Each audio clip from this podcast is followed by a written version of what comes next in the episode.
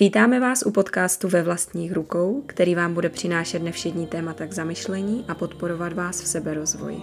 Budeme sdílet životní transformace a příběhy lidí, kteří si dovolili jít vlastní cestou. Budeme přinášet tipy, jak poznat sám sebe a naplno využít svůj potenciál. Já jsem Laura. Já jsem Barča. A společně s našimi hosty vás chceme inspirovat k tomu, abyste vzali život do svých rukou. A udělali si ho takový, jaký jej chcete mít.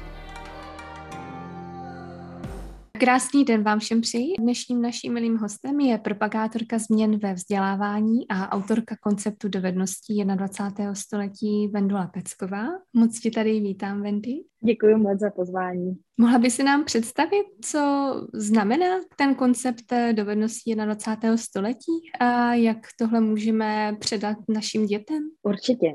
My když se podíváme na svět, jak může vypadat za 20-30 let, což je vlastně ten věk, kdy ty naše děti budou dospělí a budou nejaktivnější ve své kariéře a vlastně budou přemýšlet o tom, čemu se chtějí v životě věnovat, aby jim to dávalo smysl. Tak eh, my vlastně nevíme, jak ten svět bude vypadat. Mm. Ale máme několik scénářů, které nám dají nějaká vodítka. Mm-hmm. A kdybychom se ptali někoho před pěti rokama, tak většina lidí si myslela, že ten svět bude přetechnizovaný.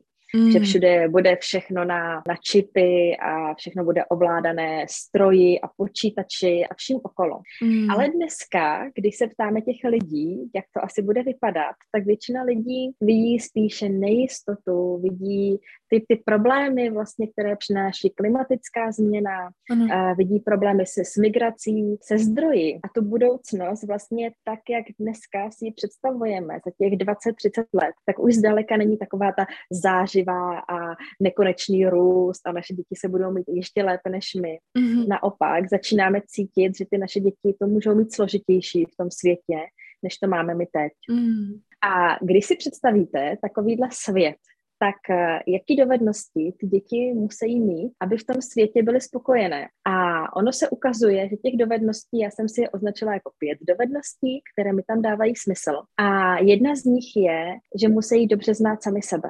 Wow. Protože když nebudou vědět, kdo jsou, v čem jsou dobré, co je zajímá a kde je ten jejich potenciál přispět tomu světu i té společnosti, tak potom se jim těžko hledá místo v jakémkoliv světě. Mm. Takže to sebepoznání je pro mě brána ke všemu a vlastně dovednost číslo jedna, kterou aktivně podporuji na školách i v rodinách a podobně. Mm. A druhé téma je zvládání změn, protože ve světě, který bude nestabilní, proměnlivý a velmi pravděpodobně takový bude, mm. tak je potřeba, aby ty děti se v tom naučily chodit, aby nebyly frustrované každou menší změnou a aby dokázali pracovat se svými strachy a obavami, které vlastně každá ta změna přináší.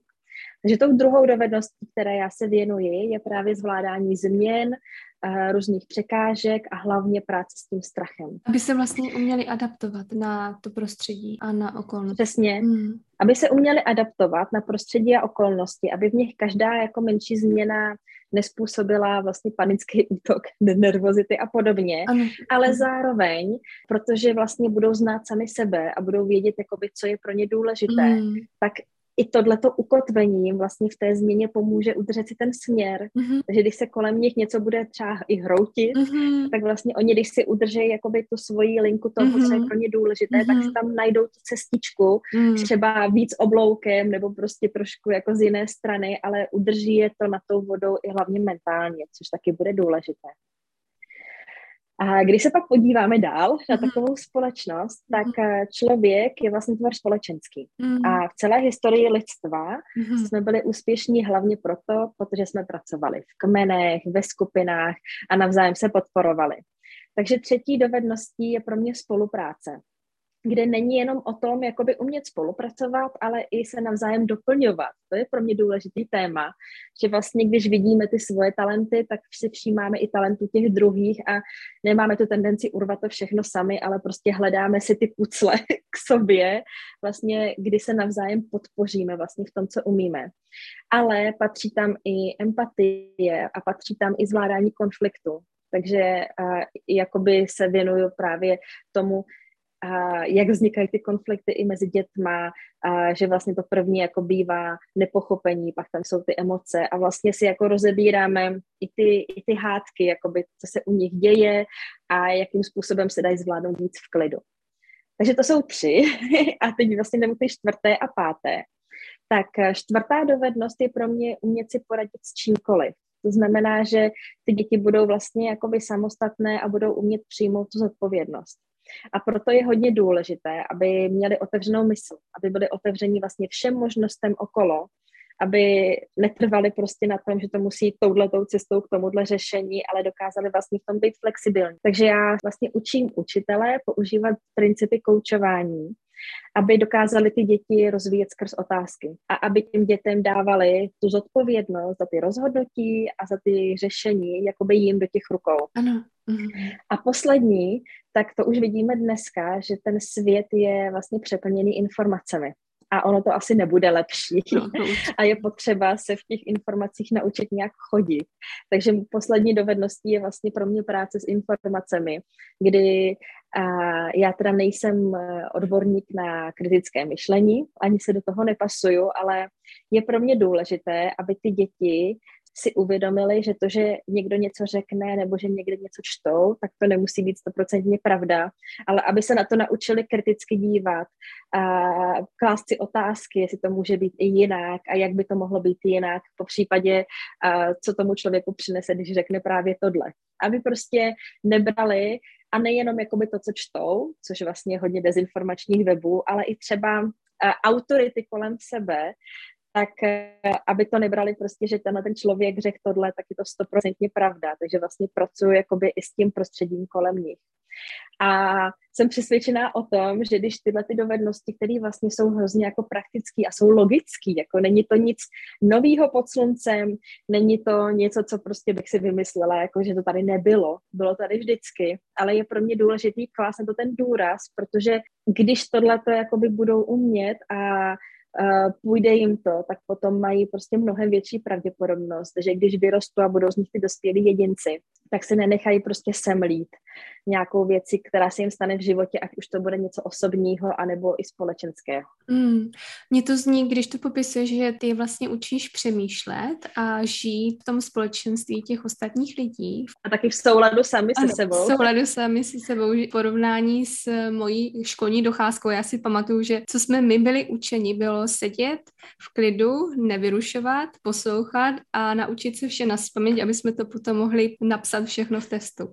Že nás neučili vlastně přemýšlet a jak žít ve společnosti, že nás učili biflovat se informace o historii například, co se stalo před eh, tisíci, sto lety, ale potom, jak to bylo relevantní pro náš život, taková ta informace tam vůbec neproběhla. Víš, jakože si myslím, že to, co ty bys předávala, je něco, co je více holistické. Mm-hmm je to více propojený s tím reálným životem ano. a vlastně s tím, co ty děti reálně potřebují, aby byly spokojení. A já třeba na škole nás učili kriticky myslet v určitých předmětech, kde hmm. vlastně byl ten profesor, ale ne základní školu, hmm. ale gymnázium no, a potom na vysoké škole. No to ano. Na základní škole jakoby k tomu nás nikdo nevedl, to je hmm. pravda. Já si ale myslím, že ta největší změna je v tom, že tomu přemýšlení prostě někteří lidé se tomu věnovali i tenkrát, někteří ne. Mm-hmm. Ale co je jakoby teď mnohem víc aktuálnější a nové, je to, že vedeme ty děti k sobě samým.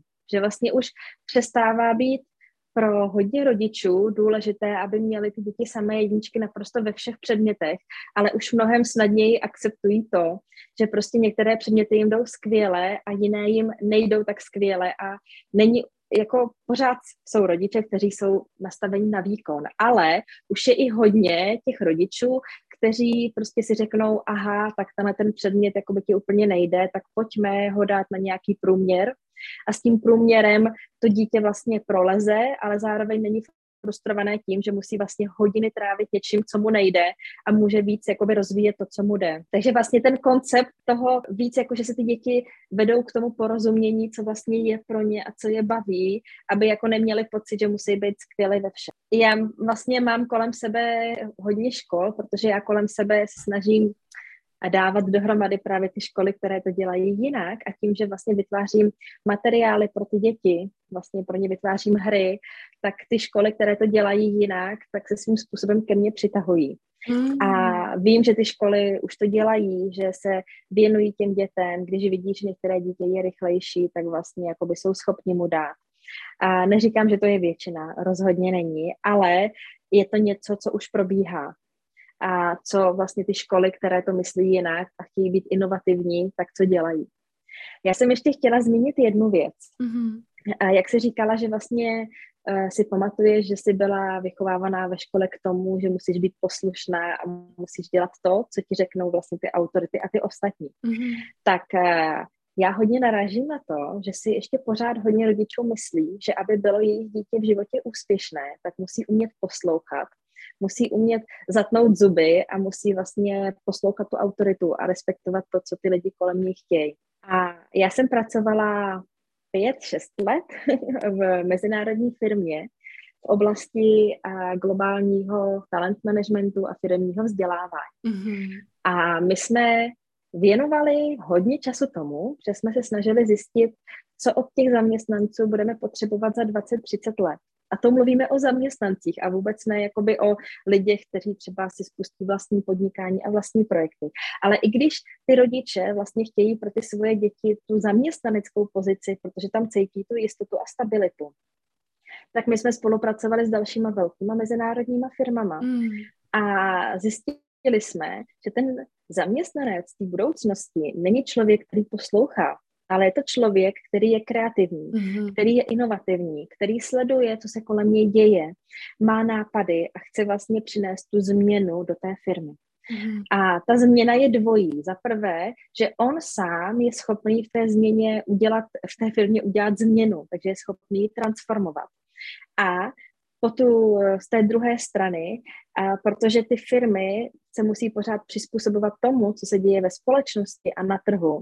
A ty změny v té společnosti jsou čím dál tím rychlejší, tak vlastně musí být i schopný vyrovnat se s tím, že ty projekty už třeba netrvají pět let, ano. ale musí být vlastně rychlejší a musí reagovat na to, co se právě děje venku. Takže jeden z těch nejdůležitějších konceptů, který se tam tenkrát objevil, byl právě uh, change agility, jakási pružnost právě v těch změnách. A, a takže se ukazuje, že vlastně ani v té budoucnosti, když i to dítě budou chtít poslat jakoby do nějaké firmy, aby mělo stabilní práci, tak pokud v té firmě chce být úspěšné, tak prostě musí být otevřené a musí být kreativní a musí hmm. být flexibilní. Takže to, to poslouchání a se také vytrácí z těch firm a ty firmy také se vlastně proměňují. Takže tím chci zmínit, že když nad tím přemýšlíme i z tohohle úhlu pohledu, tak prostě je důležité pro ty děti všechny tyhle dovednosti si vycvičit a podcvičit, aby se vlastně i v tomhle prostředí, pokud by tam chtěli jít, já tu volbu vždycky nechávám na nich potom v budoucnu, tak kdyby tam chtěli jít, aby ty dveře vlastně měly ano. otevřené a aby se dokázali mm-hmm. vlastně dostat tomu úspěchu. Mm-hmm. A ty nabízíš podporu i rodičům, když by třeba takhle někdo poslouchal a měl eh, své děti doma a neměl třeba školu, která je takhle zaměřená, je možné, aby rodič rodiče eh, vzali tady tuhle iniciativu do svých rukou? Já mám eh, tři hry pro děti. Mm-hmm. Jsou to sebepoznávací hry, takže to uh-huh. není hra takového toho dynamického stylu, že bojují o to, kdo bude první. Ta první hra se jmenuje Najdi poklad a ten poklad jsou vlastní talenty a schopnosti. Takže tam děti dostanou hrací plán a sbírají kartičky podle barevných políček, a musí odpovědět na cestě k pokladu na 12 otázek. A ty otázky jsou právě zaměřené na to, co tě baví ve škole, co tě baví mimo školu, a v čem, o čem by řekli tvoji spolužáci, že jsi v tom dobrý, a kým bys chtěl být, v jakém prostředí se cítíš dobře. Prostě takové otázky, které spustí sebereflexi v tom dítěti a vlastně donutí ho přemýšlet nad tím, co vlastně jakoby chce a v čem se cítí dobře. A ta hra je pro celou rodinu, takže musí odpovídat i rodiče a sourozenci. A ono se ukazuje, že se tam pak vlastně tvoří takové prostředí jakoby důvěry a oni pak jsou sami překvapení z toho, co povídají děti, děti jsou překvapené z toho, co povídají rodiče a vlastně zblíží je to, kromě toho, že se vlastně o sobě něco dozví. Pak mám hru Hrajte si s hodnotami a ta zase pomáhá objevit ty vnitřní hodnoty každého z nás. A zase se to hraje v rodině, takže zase vlastně oni si lízají kartičky a dívají se na to, jak s nimi souzní. A ty, které s nimi souzní, tak si nechají před sebou, ty, které ne, tak zahodí do balíčku. A takhle si vlastně a zjišťují, které ty hodnoty jsou ty jejich, protože my, když vidíme třeba přátelství nebo upřímnost nebo spravedlnost, uh-huh. tak některá ty slova v nás prostě zarezonují a my víme, že tohle je pro nás jako to důležitý a některá ne. Takže vlastně tím letím zase můžou poznat ty vlastní hodnoty, které jsou důležité hlavně pro rozhodování. Pro jaký věk je to vhodné, kdy třeba už jsou děti? A všechny ty děti tak pro 6, 6 let a víc. Uh-huh. Ono by to zvládly i předškoláci někteří, ale v té školce mně přijde, že do těch 6 let, tak tam ty rozdíly mezi dětmi jsou ještě velké. A některé vlastně už ve čtyřech letech jsou schopni o sobě přemýšlet a některé ne. Třeba moje dcera je čtyři a půl a prostě ona tam není. Ona je teda bilingvní, předčasně narozená, takže to trochu trvá, ale tím pádem ani já nechci garantovat, že každé čtyřleté nebo pětileté dítě to zvládne. Takže já vlastně pracuji s dětmi, které už začaly první třídu, protože tam už jakoby ta dovednost ano. toho přemýšlení nad sebou je vlastně taková jako velmi jako čas. On se vlastně mozek vyvíjí až do sedmi let, kdy dosáhne, řekněme, svého maxima. Tak možná právě i toto období, kdy to dítě začne mít ty kognitivní schopnosti, že už přemýšlí i sám o sobě a že dokáže vlastně chápat ty koncepty hodnot a co to pro ně znamená. Mm. Že dokáže chápat už víc ty abstraktní věci, zatímco vlastně to pětileté mm-hmm. dítě to ještě chápat nemusí. A poslední hra, kterou mám takhle pro rodiče, se jmenuje Cesta hrdiny. A to je zase o tom, že každý z nás je hrdina, který se vydá mm. na cestu za hrdinstvím.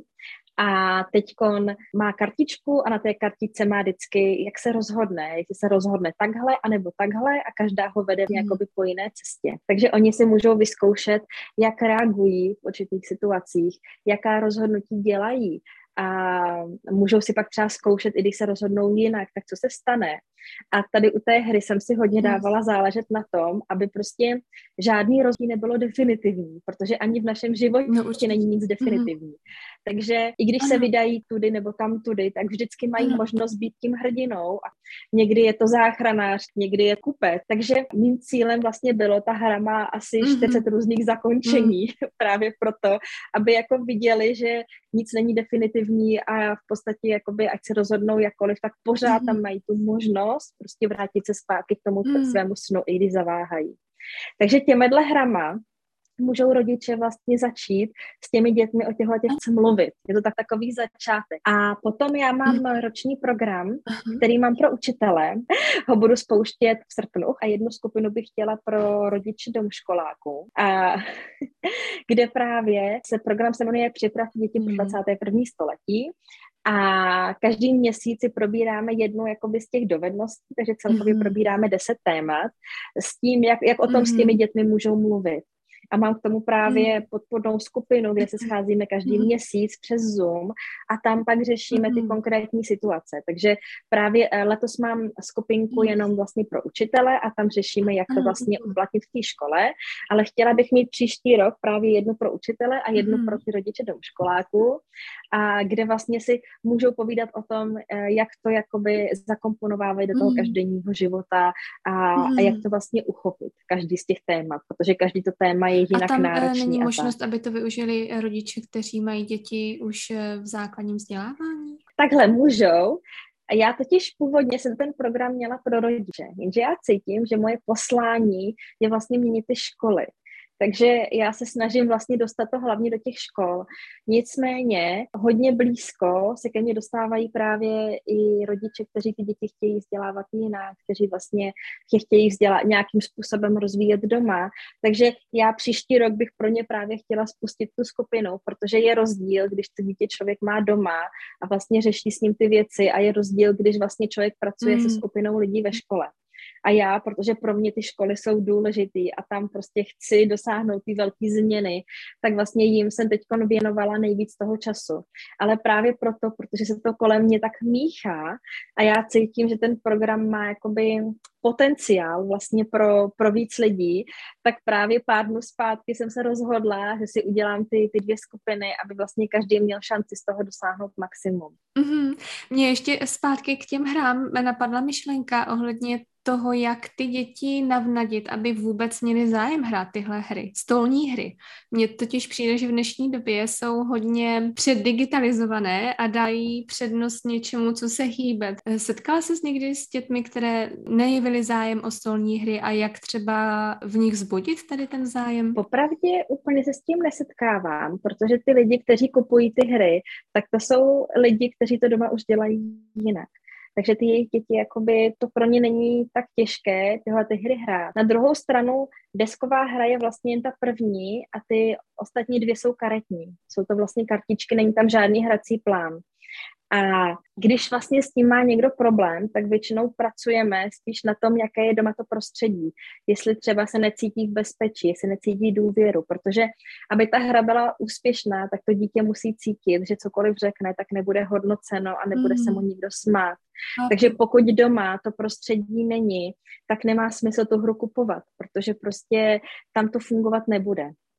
Eh, co pro ty děti je hodně zajímavé, protože hrajou s těma rodičema a ty rodiče musí dělat ty samé volby jako oni, tak vlastně je to pro ně ano, zajímavé vidět, ano. co dělají ty rodiče a vlastně přestávat na ně nahlížet Aha. jako na nějaké polobohy, ale vlastně vnímat je víc mm. jakoby v té realitě, kdo jsou. Ty děti, které třeba doma nemají to důvěrné prostředí, tak tam zase jakoby já se snažím mm. pracovat s těma školama, aby třeba to prostředí jako cítili mm. v té mm-hmm. škole. Takže ono, ta hra je vlastně nástroj, je to způsob, který dokáže pomoct, ale hodně to závisí na tom, jak to je doma nastavené a jak to vlastně doma funguje, ta komunikace. Určitě. A ohledně těch dalších parametrů, jak jsi zmínila ten bod 2 uh, a 3, jak uh, se to rozvíjí uh, v té hře nebo v tom, co nabízíš? Tak to sebepoznání, tak tam mám ty hry právě to najdi poklad a hrajte si s hodnotami. Ohledně toho zvládání změn a překážek a strachu, tak tam k tomu mám tu hru Cestu hrdiny. A pro ty zbylé ještě jakoby hry nemám. Mám je jakoby vymyšlené v hlavě, ale na papíře ještě nejsou, takže možná někdy jakoby dojdou do světa. Pro mě je teď stěžení, aby všechny hry byly vytištěné. Že se mi teď podařilo vytisknout profesionálně tu první, najdi poklad a teď budu tisknout mm. právě jakoby i ty hodnoty a tu cestu hrdiny a teprve potom budu řešit mm. vlastně úplně nové hry. Mm. Ale právě mm. v tom ročním programu tak my probíráme všech těch pět dovedností. Tam vlastně každá z těch pěti dovedností je rozdělená na dvě témata vlastně specifičtější a tam si probíráme vlastně všechny. Takže tyhle ty mhm. pomůcky, jakoby ty hry mám zatím zpracované jenom pro ty počáteční, ale v tom programu pak probíráme vlastně úplně všechny. To úplně nevím, jestli je možné dle školského plánu, protože v dnešní době každá škola to asi nemá v Česku jinak, že ne? Tam se jede podle nějakého... Jede se po rámcových vzdělávacích programů, ale tyhle ty programy jsou hlavně tematické z hlediska jakoby znalostí, které to dítě musí mít a pak se pracuje s těmi klíčovými kompetencemi, které ale většinou na hodně jakoby základních školách jsou opomíjeny. A to vlastně, co se snažím já, tak se mi jde o to, aby v těch školách bylo takové to bezpečné prostředí. A to bezpečné prostředí většinou dítě se cítí dobře v prostředí, kde cítí, že ho nikdo nehodnotí. Takže když řekne něco, co třeba někomu by připadalo bláznivý, nebo a, některé děti mají pocit, že něco by řeknou třeba špatně, že je prostě správná odpověď a špatná odpověď. A z hlediska sebepoznání prostě neexistuje dobrá a špatná odpověď. Jako my jsme, kdo jsme a my nejsme dobří nebo špatní, my jsme prostě my. Takže aby tyhle hry fungovaly i ve školách, tak je potřeba, aby tam ty učitelé k těm dětem přistupovali s respektem, ale s respektem v tom smyslu, že nebudeme hodnotit, co oni řeknou, protože vlastně tyhle ty témata se hodnotit nedají a že jim dáme tu možnost říct ten vlastní názor na tyhle ty témata. Takže je to zase ten způsob komunikace, ale když ten mm-hmm. učitel je autoritativní, tak on vlastně a, ani většinou nemá zájem o takovéhle hry. Ono to všechno je propojené. Prostě rodiče, kteří ty děti se snaží vlastně respektovat a vnímat je a nacítit se na ně, vlastně co asi prožívají, tak ty šahají po těchto těch věcech protože to vlastně doplňuje tu jejich výchovu a zase ty děti posouvá někam dál. Ale ty rodiče, kteří vlastně tohle to nedělají a jsou přesvědčení o tom, že to dítě eh, nejúspěšnější bude v životě, když bude dělat to, co oni jim řeknou, tak po těchto těch nástrojích šahat nebudou. A je to mm. zase věc přesvědčení. Prostě každý z nás v tom životě věří v něco a někdo věří, že to dítě bude úspěšný, když tohle a někdo zase něco jiného. A ono je těžké bojovat s těmi přesvědčeními, protože jsou hodně jako mm. zažité. Takže tam ta cesta je vlastně dát tomu dítěti do té cesty co nejvíc možností, kde to může potkat. Vlastně u některých dětí to půjde skrz rodinu, u některých dětí mm-hmm. to zase může jít skrz školu, že třeba mají dobrého učitele, který to zapojí.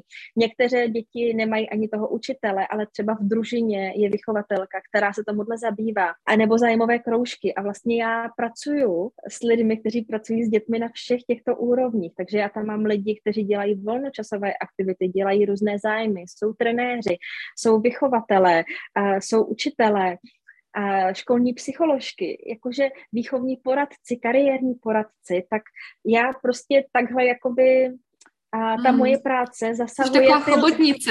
No, ale jako by ona zasahuje ty lidi, kteří jsou vlastně nastaveni hmm. mentálně stejně jako já a chtějí to dělat jinak a tyhle ty nástroje jim pomáhají. Takže ty děti vlastně, čím líp to mně půjde a budu schopná dostat se k více lidem, tak tím větší hmm. šance je pro to dítě, že na té svojí cestě v některém momentu se vlastně potká s někým, kdo tohle to bude podporovat a pomůže Takže si myslíš, že není možné přesvědčit nebo ne přesvědčit nějak inspirovat inspirovat rodiče, kteří jsou autoritativní a tady na tohle nějak moc eh, nehledí, eh, že by změnili názor? Nebo je to ztracená? Ono jako přesvědčovat, je těžké někoho přesvědčovat, hmm. protože většinou to není o racionálních argumentech, podívejte se tady na výsledky, ale bývá to o emocích. Mm-hmm. A, a každý člověk si k tomu musí najít cestu mm-hmm. sám. A mojí prací není přesvědčovat lidi o mojí pravdě, protože si nemyslím, že tudy vede ta cesta. Ale moje práce je dávat ty možnosti, ukazovat, jak se to dá dělat jinak, jakým způsobem se s těmi dětmi dá pracovat třeba tím stylem, jakým s ním pracuju já. Mm. A vlastně třeba ten člověk mě může sledovat rok, dva roky, tři roky a po těch třech letech třeba bude mít pocit, že už to s ním souzí. Mm-hmm. Uh, ono často se to nedá tlačit na sílu ani na rychlost, ale je prostě potřeba dávat tam ty možnosti a nechat ty lidi. Já nechci přebírat za někoho mhm. zodpovědnost, hmm. protože stejně tak ani i ty, my vedeme děti k tomu, aby vlastně byli samostatní, dokázali si vyřešit ty věci, aby dokázali si poradit s tím, co je potká a se stejným respektem já přistupuju vlastně i k těm rodičům a k těm učitelům. A když vidím, že ten člověk proto ještě není připravený, mm. tak já ho nepřesvědčuju, mm. ale nechám ho eh, v tom jeho světě s tím, že mu otevřu dveře do toho mého světa a když on pak bude chtít, tak vstoupí. Mm-hmm, to si říkal moc hezky. A když třeba rodiče budou mít eh, děti ve věku 6 let a začnou hledat školu ve svém okolí, eh, dokázala by si třeba doporučit, eh, co by ta škola měla mít ve svém, řekněme, etos? Je to české slovo? Etos? Neříká ti to nic? Ne, nevím. Jako ve svém, takhle, ono je tohleto těžký, mm. jako a za prvý člověk se dívá na ty webové mm. stránky a tam většinou ty školy mývají napsané mm. a podle hodnot, jakých principů ho, jedou. A ty školy, hodno, hodno, podle ty školy, které jsou vlastně inovativní a dělají to jinak, mm-hmm. tak oni to všude zmiňují, že to dělají okay. jinak, právě proto, aby k sobě okay. přilákali ty správní mm-hmm. lidi. A druhá věc je návštěva té školy Určitě. a tam taky člověk velmi brzo vycítí, mm. jestli je, jsou to jenom slova, mm. která jsou na webu, mm. nebo jestli i ti lidé mm. a ti, kteří ty děti budou provázet mm. v té škole, tak jestli tomu opravdu věří a jestli tím mm. žijou. A vím, že hledání školy je náročné, vím, že třeba tady v Praze se začíná objevovat eh, taková eh, školní migrační politika, že když někde dobrá škola a je státní a spádová, mm. tak pak lidi se snaží získat tam trvalý pobyt, kde tam I tady chodit. Tady je spíš zajímavé vidět, jak se to vlastně změnilo v těch posledních 20 ano, letech, právě. že uh, před 20-30 rokama byly žádané ty školy, které byly a zaměřené hodně na ty znalosti a na to biflování ano. a měli tam ty profesory, mm-hmm. kteří prostě jakoby mm-hmm. hodně šli do té expertní ano. části, mm. ale vlastně v současné době většina rodičů, kteří to chtějí dělat jinak, tak hledá školy, které jsou naopak jako individuální a podporují právě tyhle ty jakoby dovednosti pro život. Takže je zajímavý vidět ten posun, vlastně jaké školy se hledaly dříve a jaké se hledají teď. A A, a je pravda, že prostě každá doba přináší ty nové výzvy a, najít školu, když to chceme dělat jinak, která by splňovala ty naše představy, není úplně jednoduché. Ale těch škol je pořád víc a víc a jsou různého druhu, ať už eh, Montessori nebo Waldorské školy, komunitní školy, hodně vznikají poslední dobou komunitní školy. Obecně i vlastně tam možnost toho domácího vzdělávání, kdy to dítě může chodit do nějaké svobodné ano. školy, která třeba není registrovaná státem, ale vlastně je tam ten přístup zase. Takže těch možností je víc a mhm. víc. A když člověk hledá, tak něco najde, ale musí prostě začít hledat mnohem dřív, než eh, poslední rok, aby vlastně věděl, jakou má šanci na to, že ta škola bude pro to jeho mm. dítě. A jakou vidíš naši budoucnost toho 21. století, když budeme mít vlastně děti vychované v takovém systému v porovnání s tím, co bylo před 20 lety? Myslíš, že se to odrazí na společnosti? No já doufám, to je moje vize. Já věřím tomu, že člověk, který má v sobě jasno, ví, co mu jde a věří si, mm. tak uh, se mnohem více zajímá o to, co se děje v té společnosti, mm. protože už není zakořeněný v těch vlastních frustracích, mm. tak vlastně je schopný dívat se ven, mm. sobě to má vyřešené. Mm. A když je schopný dívat se ven, tak vlastně začne být mnohem aktivní v tom vnějším světě, dívá se na to, jaké společenská témata máme v tuhle chvíli, jakým způsobem on může přimět k jejich změnám a ty lidi vlastně pak přinášejí tu společenskou změnu, ano. kterou my potřebujeme. Hmm. Takže tím, že já se vlastně věnuju tomuhle vlastně vzdělávání hmm. těch dětí, hmm. tak já to dělám s tou vizí, že oni potom budou cítit, budou žít ten naplněný život a budou vlastně mít sílu hmm. řešit ty problémy, které nás přesahují fungují. Takže já věřím, že vlastně s jejich pomocí dokážeme tu společnost posunout k nějakým lepším hmm, To je krásné zakončení. Moc krát ti děkuji za rozhovor. Mohla by si nám ještě říci, kde by tě mohli rodiče nebo případně školy najít eh, nějaký odkaz na tvé webové stránky? Určitě. Můj web se jmenuje děti budoucnosti CZ mm-hmm. a na Facebooku mám stránku Připravte děti pro 21. století, kdy mi někdo hledal.